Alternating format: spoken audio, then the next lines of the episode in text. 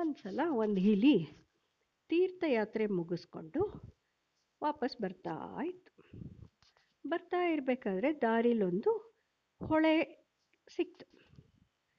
ಹೊಳೆನ ಹೇಗಪ್ಪ ದಾಟೋದು ಅಂತ ಯೋಚನೆ ಮಾಡ್ತಾ ತಲೆ ಮೇಲೆ ಕೈ ಹೊತ್ಕೊಂಡು ಕೂತಿತ್ತು. ಆವಾಗ ಒಂದು ಕಪ್ಪೆ ನೀರಿಂದ ಹೊರಗೆ ಬಂದ್ಬಿಟ್ಟು ಇಲಿನ ಕೇಳ್ತು, ಏನು ಇಲಿರಾಯ, ಏನು ಯೋಚನೆ ಮಾಡ್ತಾ ಇದೀಯಾ ಅಂತ. ಇಲಿ ತಕ್ಷಣ, ಓ ಈ ಕಪ್ಪೆ ಸಹಾಯನೇ ತೊಗೊಂಬಿಡೋಣ ಅಂತ, ಕಪ್ಪೆ ನಾನು ಹೀಗೆ ತೀರ್ಥಯಾತ್ರೆ ಮುಗಿಸ್ಕೊಂಡು ಬರ್ತಾ ಇದ್ದೆ, ಈ ಹೊಳೆ ದಾಟಿ ಆ ಕಡೆ ಹೋಗ್ಬೇಕು, ನಾನು ಸಹಾಯ ಮಾಡ್ತೀಯಾ ಅಂತ ಕೇಳ್ತಂತೆ. ಕಪ್ಪೆ, ಓ ಅದಕ್ಕೇನಂತೆ, ನಿನ್ನ ಮುಂದ್ಗಡೆ ಕಾಲನ್ನ ನಾನು ಹಿಂದ್ಗಡೆ ಕಾಲಕ್ಕೆ ಕಟ್ಬಿಡೋಣ, ನಾನು ಈಜ್ಕೊಂಡು ಹೋಗ್ತೀನಿ, ನನ್ನ ಜೊತೆ ನೀನು ಬರ್ತೀಯಾ ಅಂತ ಹೇಳ್ತಂತೆ. ಸರಿ ಅಂತ ಅಂದ್ಬಿಟ್ಟು ಅವು ಅದೇ ಥರ ಇಲಿದು ಮುಂದ್ಗಡೆ ಕಾಲಿಗೆ ಕಪ್ಪೆ ಹಿಂದ್ಗಡೆ ಕಾಲನ್ನ ಕಟ್ಕೊಂಡ್ಬಿಟ್ಟು ಕಪ್ಪೆ ಈಜಕ್ಕೆ ಶುರು ಮಾಡ್ತಂತೆ. ಸೊ ಇಲಿನೂ ಅದ್ರ ಹಿಂದೆನೆ ಹೋಗ್ಕೊಂಡು ಹೋಯ್ತಂತೆ.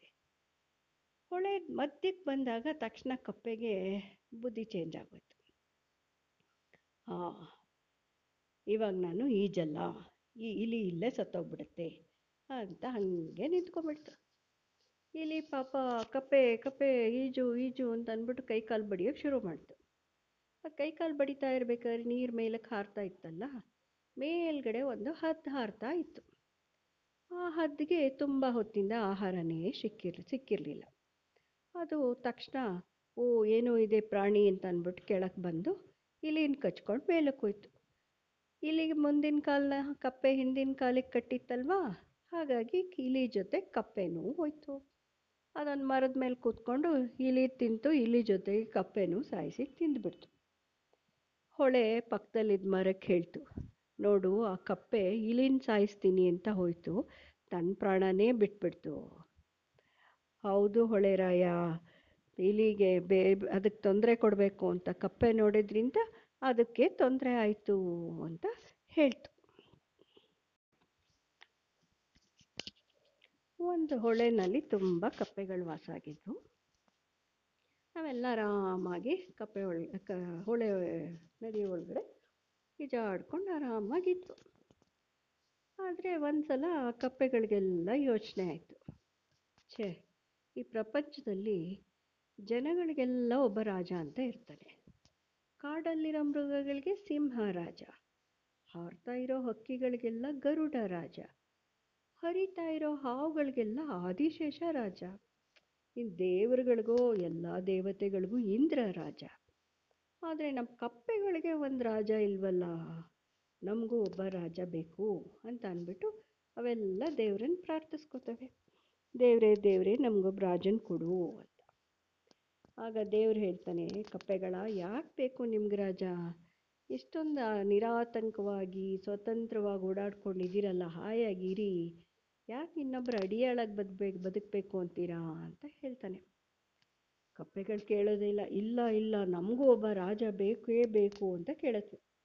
ಸರಿ ತಗೊಳ್ಳಿ, ಇವತ್ತಿಂದ ಇದೇ ನಿಮ್ಮ ರಾಜ ಅಂತ ಅಂದ್ಬಿಟ್ಟು ಒಂದು ಮರದ ದಿಮ್ಮಿನ ಆ ನದಿ ಒಳಗೆ ಹಾಕ್ತಾನೆ. ಮರದ ದಿಮ್ಮಿ ನದಿ ಒಳಗೆ ದಪ್ಪ ಅಂತ ಬಿದ್ದ ತಕ್ಷಣ ಕಪ್ಪೆಗಳೆಲ್ಲ ಹೋಗಿ ಆ ಕಡೆ ಈ ಕಡೆ ಔತ್ಕೊಂಡ್ಬಿಡುತ್ತೆ. ಆಮೇಲೆ ನಿಧಾನವಾಗಿ ಹೊರಕ್ಕೆ ಬಂದು ಒಂದು ಕಪ್ಪೆ ಅದ್ರ ಹತ್ತಿರ ಹೋಗುತ್ತೆ, ಆದರೂ ಅದೇನೂ ಅಲ್ಗಾಡಲ್ಲ. ಇನ್ನೊಂದು ಕಪ್ಪೆ ಅದನ್ನು ಮುಟ್ಟುತ್ತೆ, ಆಗಲೂ ಏನೂ ಆಗಲ್ಲ. ಇನ್ನೊಂದು ಕಪ್ಪೆ ಬಂದ್ಬಿಟ್ಟು ಅದನ್ನು ಚುಚ್ಚುತ್ತೆ, ಆದರೂ ಅದೇನೂ ಅಲ್ಲಾಡಲ್ಲ. ಮತ್ತೊಂದು ಬಂದ್ಬಿಟ್ಟು ಒದಿಯುತ್ತೆ, ಇನ್ನೊಂದು ಬಂದ್ಬಿಟ್ಟು ಅದ್ರ ಮೇಲೆ ಹತ್ತು ಕೂತ್ಕೊಂಡ್ಬಿಡುತ್ತೆ, ಆದರೂ ಅದೇನೂ ಅಲ್ಲಾಡಲ್ಲ. ಮತ್ತೊಂದು ಕಪ್ಪೆ ಬಂದ್ಬಿಟ್ಟು ಥೂ ಥೂ ಅಂತ ಹುಗಿಯುತ್ತೆ, ಹಾಂ ಆಗಲೂ ಏನೂ ಆಗಲ್ಲ. ಹೆಗ್ಲೇ ಇರುತ್ತೆ, ಏನು ಮಾಡಿದ್ರೂ ಅದಲ್ಲಾಡಲ್ಲ. ಛೇ ಇದೆಂಥ ಮೊದ್ದ ರಾಜ, ನಾವೇನು ಮಾಡಿದ್ರು ಇದು ಅಲ್ಲಾಡ್ತಾ ಇಲ್ಲ ಅಂತ ಅಂದ್ಬಿಟ್ಟು ಮತ್ತೆ ದೇವರಲ್ಲಿ ಪ್ರಾರ್ಥಿಸ್ಕೊಳ್ತೇವೆ, ದೇವರೇ ದೇವರೇ ನೀನು ಎಂಥ ರಾಜನ ಕೊಟ್ಟೆ, ತುಂಬ ಮೊದ್ದು, ನಾವು ಹೆಗ್ಲೇರಿದ್ರು ಏನು ಮಾಡಲ್ಲ, ಉಗಿದ್ರೂ ಏನು ಮಾಡಲ್ಲ, ಒಳ್ಳೆ ಮೊದ್ದು ರಾಜ, ನಮ್ಗೆ ಆ ಥರ ಮೊದ್ದು ರಾಜ ಬೇಡ, ಬೇರೆ ರಾಜನ ಕೊಡು ಅಂತ ಕೇಳ್ಕೊಳುತ್ತೆ. ಆಗ ರಾಜ ದೇವ್ರೇನು ಮಾಡ್ತಾನೆ, ಒಂದು ಉದ್ದ ಕಾಲಿನ ಕೊಕ್ಕರೆನ ಕಳಿಸ್ತಾನೆ. ಅದು ಬರೀ ಕಾಲು ಮಾತ್ರ ಏನು ಉದ್ದ ಆಗಿರಲ್ಲ, ಅದು ಕತ್ತು ಉದ್ದವಾಗಿರುತ್ತೆ, ಕೊಕ್ಕು ಉದ್ದವಾಗಿರುತ್ತೆ. ಅದು ನದಿನಲ್ಲಿ ಮಧ್ಯ ನಿಂತ್ಕೊಂಡ್ಬಿಟ್ಟು ಅದ್ರ ಉದ್ದವಾದ ಕತ್ತನ್ನು ಹಿಂಗೆ ಬಗ್ಸಿ, ಉದ್ದವಾದ ಕೊಕ್ಕನ್ನು ಹಿಂಗೆ ಅಗಲಿಸಿ ಕಪ್ಪೆಗಳನ್ನೆಲ್ಲ ತಿನ್ನಕ್ಕೆ ಶುರು ಮಾಡುತ್ತೆ. ಆವಾಗ ಅಯ್ಯೋ ಅಯ್ಯೋ ಇದೇನಿದು, ಇದು ನಮ್ಗೆ ರಾಜನ ಯಮರಾಜ ಅಂತ ಅಂದ್ಬಿಟ್ಟು ಮತ್ತೆ ಕಪ್ಪೆಗಳು ದೇವ್ರನ್ನ ಪ್ರಾರ್ಥಿಸ್ಕೊಳ್ತವೆ. ಅಯ್ಯೋ ದೇವ್ರೆ, ಇದೇನು ರಾಜನ ನಮಗೆ ಯಮರಾಜ ಆಗ್ಬಿಟ್ಟಿದೆ, ನಮ್ಮನ್ನೆಲ್ಲ ತಿನ್ನುತ್ತಾ ಇದೆ ಈ ಥರ ಅಂತ ಕೇಳ್ಕೊಳುತ್ತೆ. ದೇವ್ರಿಗೆ ಸಿಟ್ಟು ಬರುತ್ತೆ, ಹೋಗಿ ಹೋಗಿ ನೀವು ಆ ರಾಜ ಬೇಡ, ಈ ರಾಜ ಬೇಡ, ಇನ್ನೊಬ್ಬ ರಾಜ ಅಂತ ಅಂದ್ಬಿಟ್ಟು ಪದೇ ಪದೇ ಕೇಳ್ತಿದ್ದೀರಾ, ಹೋಗಿ ಅಂತ ಕೇಳ್ತಾರೆ.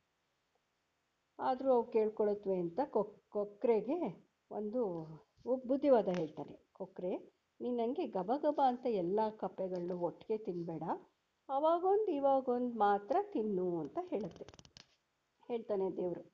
ಹಾಗೆ ಕಪ್ಪೆಗಳಿಗೂ ಅಡ್ವೈಸ್ ಮಾಡ್ತಾನೆ, ನೀವು ರಾಜನ ಗೌರವದಿಂದ ದೂರದಲ್ಲಿಟ್ಟಿರಬೇಕು, ಅದು ಬಿಟ್ಬಿಟ್ಟು ನೀವು ರಾಜನ ಹತ್ರ ಹಾಗೆ ಸಲಿಗೆ ತೊಗೊಂಡು ಹೋದರೆ ಇನ್ನೇನಾಗುತ್ತೆ, ನೀವು ಸ್ವಲ್ಪ ಮರ್ಯಾದೆಯಿಂದ ದೂರದಲ್ಲಿದ್ಕೊಳ್ಳಿ ಅಂತ ಹೇಳ್ತಾನೆ.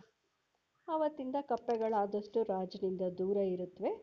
ಕೊಕ್ರೆನೂ ಇವಾಗೊಂದು ಹತ್ತಿರ ಬಂದ ಕಪ್ಪೆಗಳು ಮಾತ್ರ ನುಂಗ್ಕೊಂಡು ಆರಾಮಾಗಿರ್ತಾರೆ. ಒಬ್ಬ ವ್ಯಾಪಾರಿ ಇರ್ತಾನೆ. ಅವನು ಏನಪ್ಪ ವ್ಯಾಪಾರ ಅಂತ ಅಂದರೆ, ಉಪ್ಪಿನ ಸಮುದ್ರದ ಹತ್ರ ಹೋಗ್ಬಿಟ್ಟು ಉಪ್ಪಿನ ಮೂಟೆಗಳು ತಂದುಬಿಟ್ಟು ಅವನು ಊರಲ್ಲಿ ಉಪ್ಪನ್ನು ಮಾರ್ತಾ ಇರ್ತಾನೆ. ಆ ಉಪ್ಪಿನ ಮೂಟೆಗಳನ್ನ ಹೊತ್ಕೊಂಡು ಬರೋದಕ್ಕೆ ಅವನೊಂದು ಕತ್ತೆನ ಸಾಕೊಂಡಿರ್ತಾನೆ. ಅವನು ಸಮುದ್ರ ತೀರದಲ್ಲಿರೋ ಉಪ್ಪಿನ ಸಂಗ್ರಹಾರಕ್ಕೆ ಹೋಗಬೇಕಾದ್ರೆ ದಾರಿನಲ್ಲೊಂದು ಹೊಳೆ ಸಿಗ್ತಾ ಇರುತ್ತೆ. ಹೊಳೆನ ಅವನು ದಾಟ್ಕೊಂಡು ಹೋಗಬೇಕಾಗಿರುತ್ತೆ. ಹೊಳೆ ಏನು ತುಂಬ ಆಳ ಇರಲ್ಲ, ಹಾಗೆ ನಡ್ಕೊಂಡು ಕತ್ತೆನೂ ನಡೆಸ್ಕೊಂಡು ಹೋಗ್ಬೋದಾಗಿರುತ್ತೆ. ಹೀಗೆ ಹೋಗ್ತಾ ಇರಬೇಕಾದ್ರೆ ಒಂದು ದಿವಸ ಕತ್ತೆ ಮೇಲೆ ಉಪ್ಪಿನ ಹೇರ್ಕೊಂಡು ವಾಪಸ್ ಬರಬೇಕಾದ್ರೆ ಕತ್ತೆ ಕಾಲು ಒಂದು ಪಾಚಿ ಕಟ್ಟಿರೋ ಕಲ್ಲಿನ ಮೇಲೆ ಕಾಲಿಟ್ಬಿಡುತ್ತೆ. ಅದು ತಕ್ಷಣ ಬಿದ್ದುಬಿಡುತ್ತೆ. ಬಿದ್ದ ತಕ್ಷಣ ಏನಾಗುತ್ತೆ, ಉಪ್ಪಿನ ಮೂಟೆಗಳೆಲ್ಲ ನೀರೊಳಗೆ ಬಿದ್ದುಬಿಡುತ್ತಲ್ಲ, ವ್ಯಾಪಾರಿ ಅದನ್ನೆಲ್ಲ ಎತ್ತಿ ಕತ್ತೆ ಮೇಲೆ ಹೇರೋ ಅಷ್ಟರಲ್ಲಿ ಸುಮಾರು ಉಪ್ಪು ಕರ್ಗೋಗ್ಬಿಟ್ಟಿರುತ್ತೆ. ಸೊ ಕತ್ತೆ ನೋಡುತ್ತೆ, ಮೊದಲಿದ್ದಷ್ಟು ಭಾರ ಇಲ್ಲವೇ ಇಲ್ಲ, ಉಪ್ಪೆಲ್ಲ ಕರ್ಗೋಗ್ಬಿಟ್ಟಿರುತ್ತಲ್ಲ. ಕತ್ತೆಗೆ ಐಡಿಯಾ ಹೊಳೆಯುತ್ತೆ, ಓಹೋ ಈ ನೀರೊಳಗೆ ಈ ಮೂಟೆಗಳನ್ನ ಬೀಳಿಸ್ಬಿಟ್ರೆ ಅವುಗಳ ಭಾರ ಕಡಿಮೆ ಆಗೋಗ್ಬಿಡುತ್ತೆ ಅಂತ ಗೊತ್ತಾಗೋಗುತ್ತೆ. ಅದೇನು ಮಾಡುತ್ತೆ, ಈಗ ವ್ಯಾಪಾರಿ ಏನು ಮಾಡ್ತಾನೆ, ಉಪ್ಪೆಲ್ಲ ಕರ್ಗೋಗ್ಬಿಟ್ಟಿದೆಯಲ್ಲ ವಾಪಸ್ ಕರ್ಕೊಂಡು ಹೋಗ್ತಾನೆ. ತಿರ್ಗಾ ಉಪ್ಪಿನ ವ್ಯಾಪಾರ ಮಾಡ್ಕೊಂಡ್ಬಿಟ್ಟು ಅದ್ರ ಮೇಲೆ ಹೇರ್ಕೊಂಡು ಬರ್ತಾನೆ. ಈ ಸಲ ಕತ್ತೆ ಯೋಚನೆ ಮಾಡುತ್ತೆ, ಹಾ ಹಾ ನನಗೀಗ ಪ್ಲ್ಯಾನ್ ಗೊತ್ತಾಗಿದೆ, ನನ್ನ ಮೈ ಮೇಲಿರೋ ಭಾರನ ಕಡಿಮೆ ಮಾಡ್ಕೋತೀನಿ ಅಂದ್ಬಿಟ್ಟು ಈ ಸಲ ಬೇಕು ಅಂತ ಬಿದ್ದುಬಿಡುತ್ತೆ. ಬೇಕು ಅಂತ ಬಿದ್ದುಬಿಟ್ಟು ತಕ್ಷಣ ಹಿಹಿ ಅಂತ ಅಲ್ಲಿ ಕಿರ್ಕೊಂಡು ಹಾ ಅಂತ ಹಾಡುತ್ತೆ. ವ್ಯಾಪಾರಿಗೆ ಈ ಸಲ ಅನುಮಾನ ಬಂದ್ಬಿಡುತ್ತೆ, ಓಹೋ ಈ ಥರ ಇದು ಬೇಕು ಅಂತ ಬಿದ್ದಿದೆ ಈ ಸಲ ಅಂತ ಗೊತ್ತಾಗೋಗುತ್ತೆ. ಅದಕ್ಕೆ ಏನು ಮಾಡ್ತಾನೆ, ಮತ್ತೆ ಅದನ್ನು ವಾಪಸ್ ಕರ್ಕೊಂಡು ಹೋಗ್ತಾನೆ.